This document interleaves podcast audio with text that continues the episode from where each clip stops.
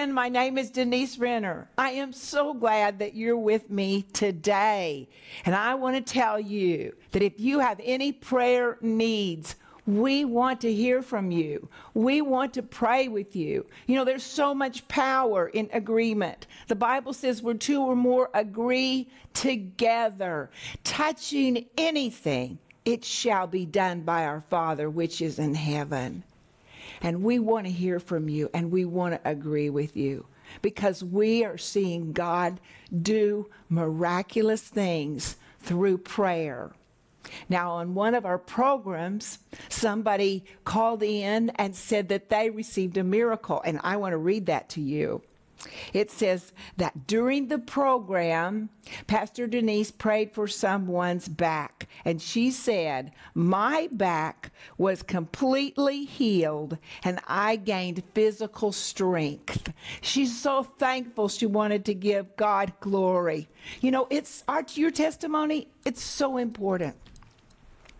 The Bible says in Revelation chapter 12, 11, that we overcome the devil by the blood of the Lamb and by the word of our testimony. So the word of your testimony overcomes the devil. The word of my testimony overcomes the devil. Every time I give glory to God for how he healed my face so many, many, many years ago, it still gives glory to him because it was his manifested power touching my body, touching my face, and delivering me from a disease that I had had for 13 years. You see, that gives glory to God because people see God is a healer, God is a miracle worker. Well, I want so much to talk to you about who He is, who He's not, and the power of waiting on Him. you know, all of us are probably waiting on something. You might be waiting on a person to change. It's like, oh, if they'd only change. I'm waiting. Maybe it's a spouse.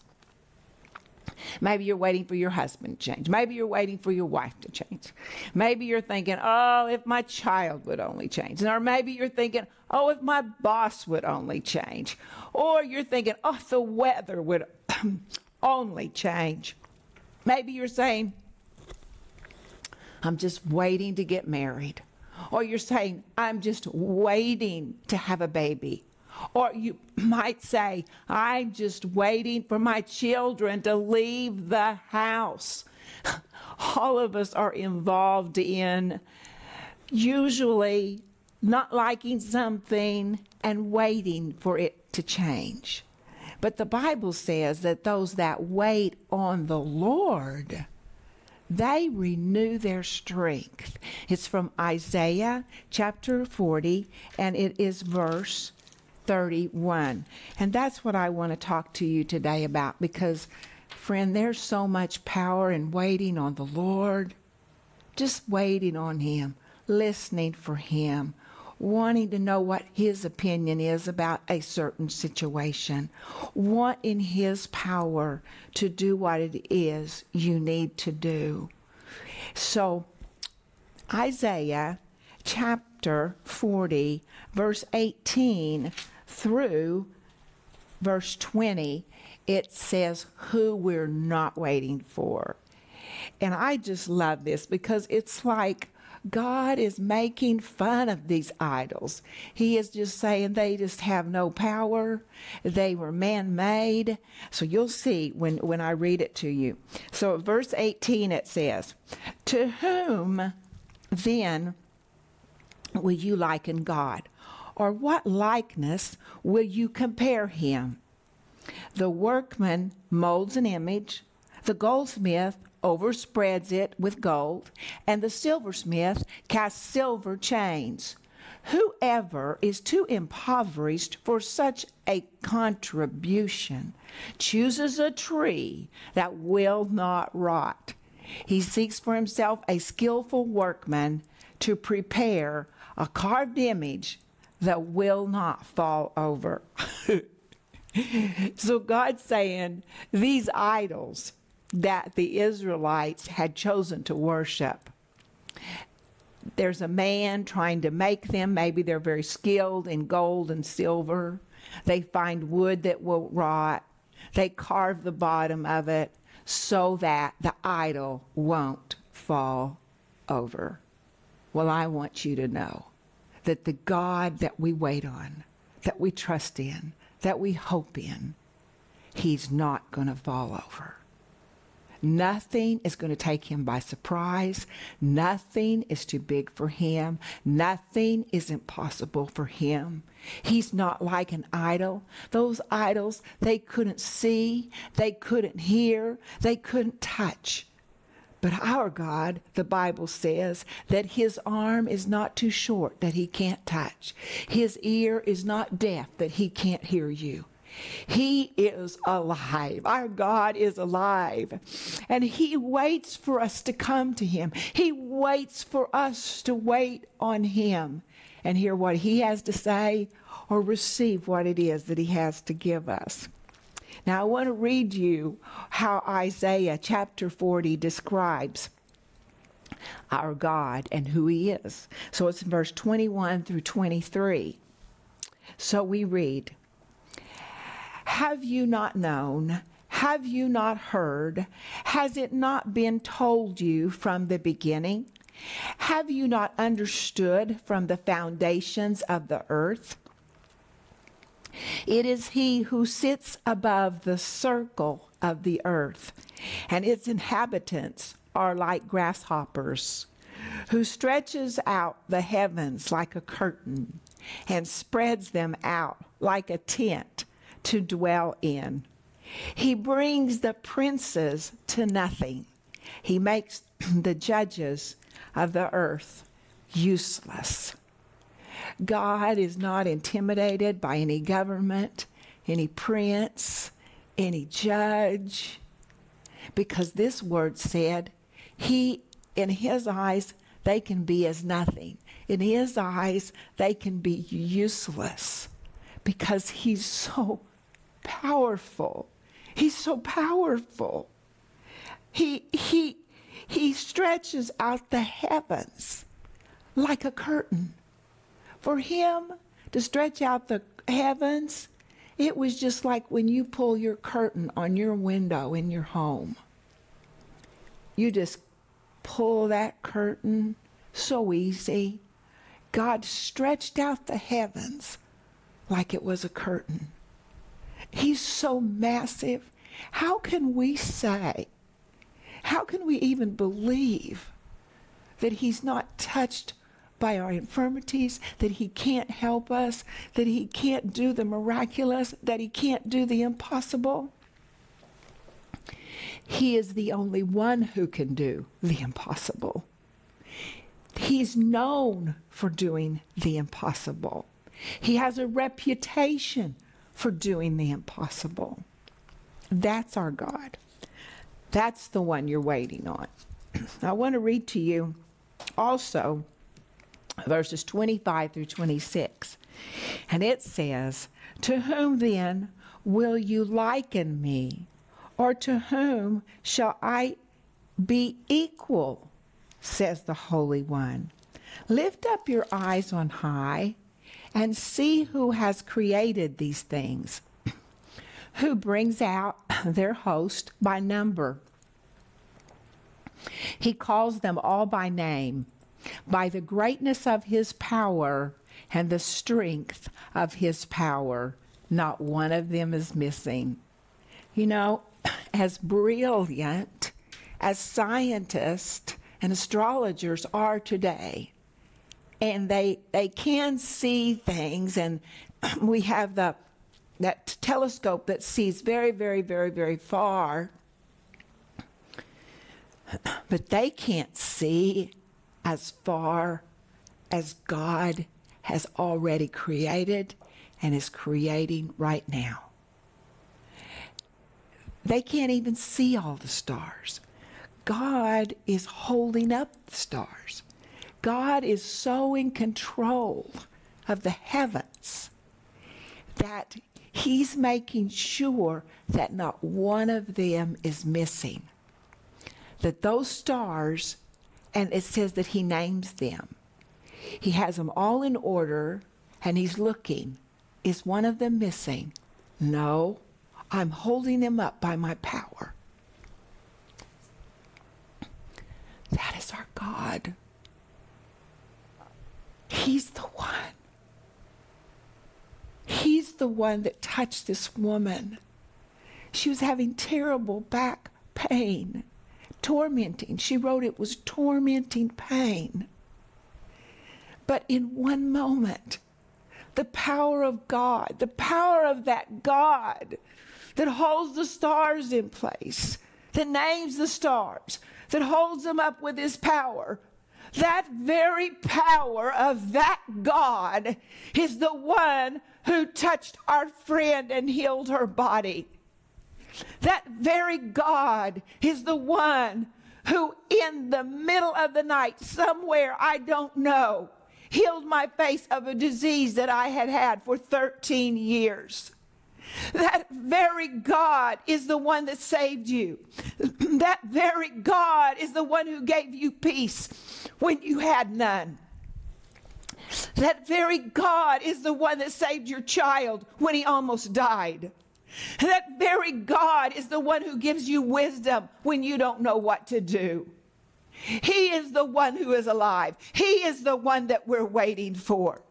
The Bible says there's no one like him. He said, Can you liken me to an idol? No, you can't liken me to an idol because an idol is going to fall over if you don't just set it up just right. He said, I'll never fall over. He said, Can you liken me to anything? No. The Bible even says, oh, I have to read it to you because this is so fantastic what God says about himself. He says in verse 13, He said, Who has directed the Spirit of the Lord? Or as his counselor has taught him, who has taught him? With whom did he take counsel, and who instructed him? And taught him in the path of justice. Who taught him knowledge and showed him the way of understanding? Who taught him? No one taught him. He is almighty.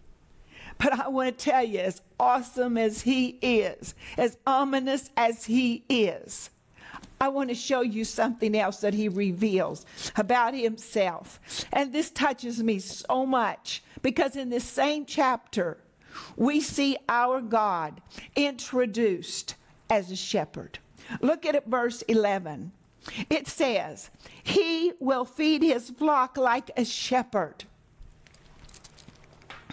I have seen a shepherd, and uh, I believe it was in Turkey. And we were out in these fields, and Rick was filming, and uh, there was a shepherd out there. And I watched as that those sheep they didn't move away from their shepherd.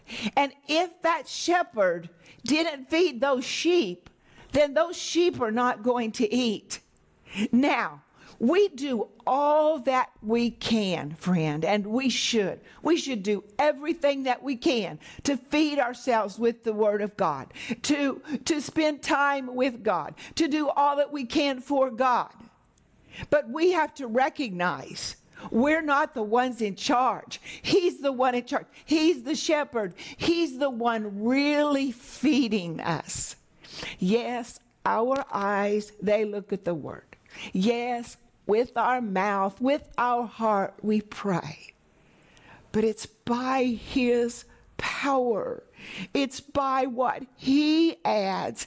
It's by what he gives that makes the difference. You know, the, Paul wrote, he said, he said, um, one waters, one plants. But with all our watering and our planting, nothing would happen because God is the one who gives the increase. I know we do all that we can and we should, but we need to recognize it's what God does that brings the increase and that we see his power and we see his hand and we see his heart here in these scriptures that he is the shepherd who feeds his sheep. The next thing it says is he will gather the lambs with his arm. Notice it doesn't say that he will gather the lambs with a stick. He's not going to beat us into obedience. He's not going to beat us into, into the right way. The Bible says he's a shepherd and that he reaches out to us and he gathers us with his arm. If we go a little bit astray, he doesn't come to beat us and condemn us. There's no condemnation in Christ Jesus. But he will reach out his arm and he will gather you. Do you have a loved one that's away from the Lord? You're praying for them. I just want to encourage you don't take the responsibility that you're the one who's gathering. You're not the one who's gathering. You're the one praying, you're the one believing, but God's the one who's reaching out his arm, and He's the one who's pulling that child or that loved one back into their place. It's not our goodness that gets us back into place. it's our shepherd. It's the power of the Holy Spirit that's just like our shepherd, wooing us, talking to us, gathering us to hear him once again. Don't you love him? Isn't he wonderful? Isn't he perfect? He does everything perfect. Then it says, and carry them in his bosom. God does not want us far from him. He wants to carry us. He wants us close. He wants us close to his heart. He wants us close to his strength. He wants to carry us. You know, you probably have a lot of responsibility. I mean, in this time and age, we have so much work and so much responsibility and all these things to do, so much to do, so many projects. But I want to bring you that word. You are doing a lot, but I want you to know who's carrying you. Mm. He's carrying you. He's carrying you. It's by His grace, it's by His mercy that you open your eyes every morning. It's by His grace, it's by His mercy that you have the strength in your body. The Bible even says that He gives us the breath that we breathe. He said to a wicked king who refused to praise Him, it was Belshazzar. He said to this king who thought he was so powerful and thought, you know, he was the most powerful man in the world at that time. But he didn't give glory to God. And he said to that man, he said, I hold your breath and I own all your ways. God is so gracious. You know, when it says that he wants to carry us in his bosom, and here, I mean, hear his heart. He wants us to know what to do when we don't know what to do. He wants to draw us close so that we can hear him, that we have his wisdom, that we understand what he would do in that situation, that we can hear the Holy Spirit saying, No, don't say that. No, say that. No, don't think that. Think this. You know, I'm talking about simple things, friends, but we live in a difficult world, a fallen world, and things are happening, and we need His direction. We need His direction. We need that closeness. We need to be saying, Yes, Lord. I acknowledge that you want to carry me close to you because that's where the power is. Oh, praise the Lord, praise the Lord. Now look at what else it says. And gently leads those who are with young. Now, when I was out on that field, I noticed that the uh, mother lambs that had little lambs, that the shepherd was very patient and he didn't move the flock al- along very quickly because he was waiting on that mother and those little lambs. So we see that the Lord, who we're waiting on, he's not impatient. He is not impatient. He's waiting for us. We're all in different places in our walk with God. Some just came to the Lord. Some have been with Him for a long time. Some Uh, he's been talking to you about changing something for a long time and you still haven't changed it. Some are older in the Lord. We're all in different places. But He's not impatient. He leads those gently who are with young. He is gently leading you. He isn't beating you into obedience. That's not the Lord. That is not even the personality of the Lord. The, the Holy Spirit, he's a, listen, to, listen to who he is. He's a comforter. Do you hear any beating in that? Or condemnation? No. He's a teacher. Do you need a teacher? That's who he is. That's who the shepherd is. That's who this great God is that's holding up these stars. But still, he's the Holy Spirit. Jesus said the Holy Spirit was just like him. The Holy Spirit's a comforter, a teacher. He's a guide. He's going to guide us into all truth, the Bible says. He says he's with you. He'll never leave you, He'll never forsake you. He's inside of you. The Holy Spirit is right there. He's right there. If we just acknowledge His presence, friend, that's waiting on the Lord.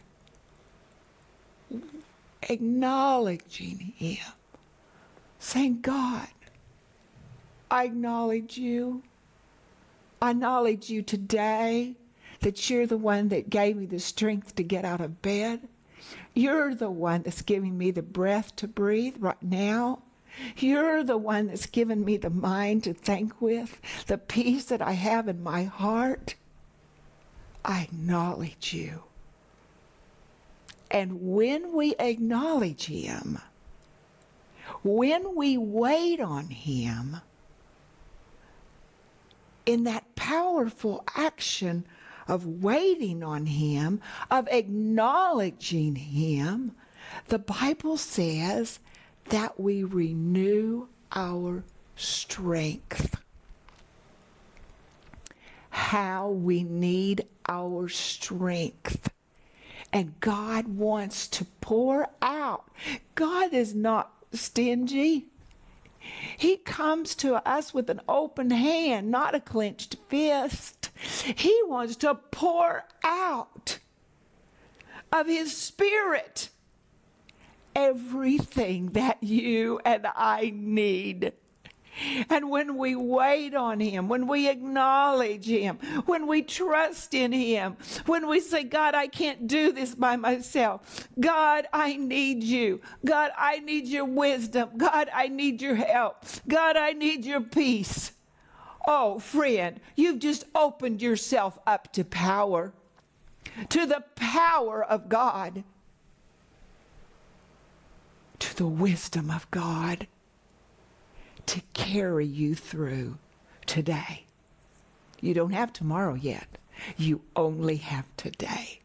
And He has enough wisdom and enough strength. As we wait on Him, we acknowledge Him. We acknowledge that the Holy Spirit on the inside of us to give us that strength. And that's exactly what He'll do. He'll renew your strength. Thank you so much for being with me today. I just want to pray a short prayer over you. Father, I just thank you, Lord, that you've given us the ability by the Holy Spirit that lives on the inside of us to wait upon you, to trust you, to look to you for our help. And that you are there and you are faithful, and we receive your help now. In Jesus' name. Well, I want you to join me on my next program because I'm going to talk to you about those that wait upon the Lord shall renew their strength. And what does that renewal of strength look like? Please contact us. Please give us your prayer request. We are waiting for your prayer request. Give us your responses. We love you and I'll see you next time. All of us want our relationships to grow and improve. For example, don't you want your marriage to be in better shape than it is right now? Even if things are going well, you probably see areas where it could be improved right? In this candid 16 part series, Denise Renner hilariously and compassionately reveals areas where all of us can do better in our relationships, and especially in our marriages. Sometimes little changes make big differences. Titles in this series include Help, My Mouth is Making Trouble for Me. Who is in control here, my mouth or me? I thought I was supposed to change it. Help me, Lord. I need to forgive. I thought I had already reached my forgiveness quota.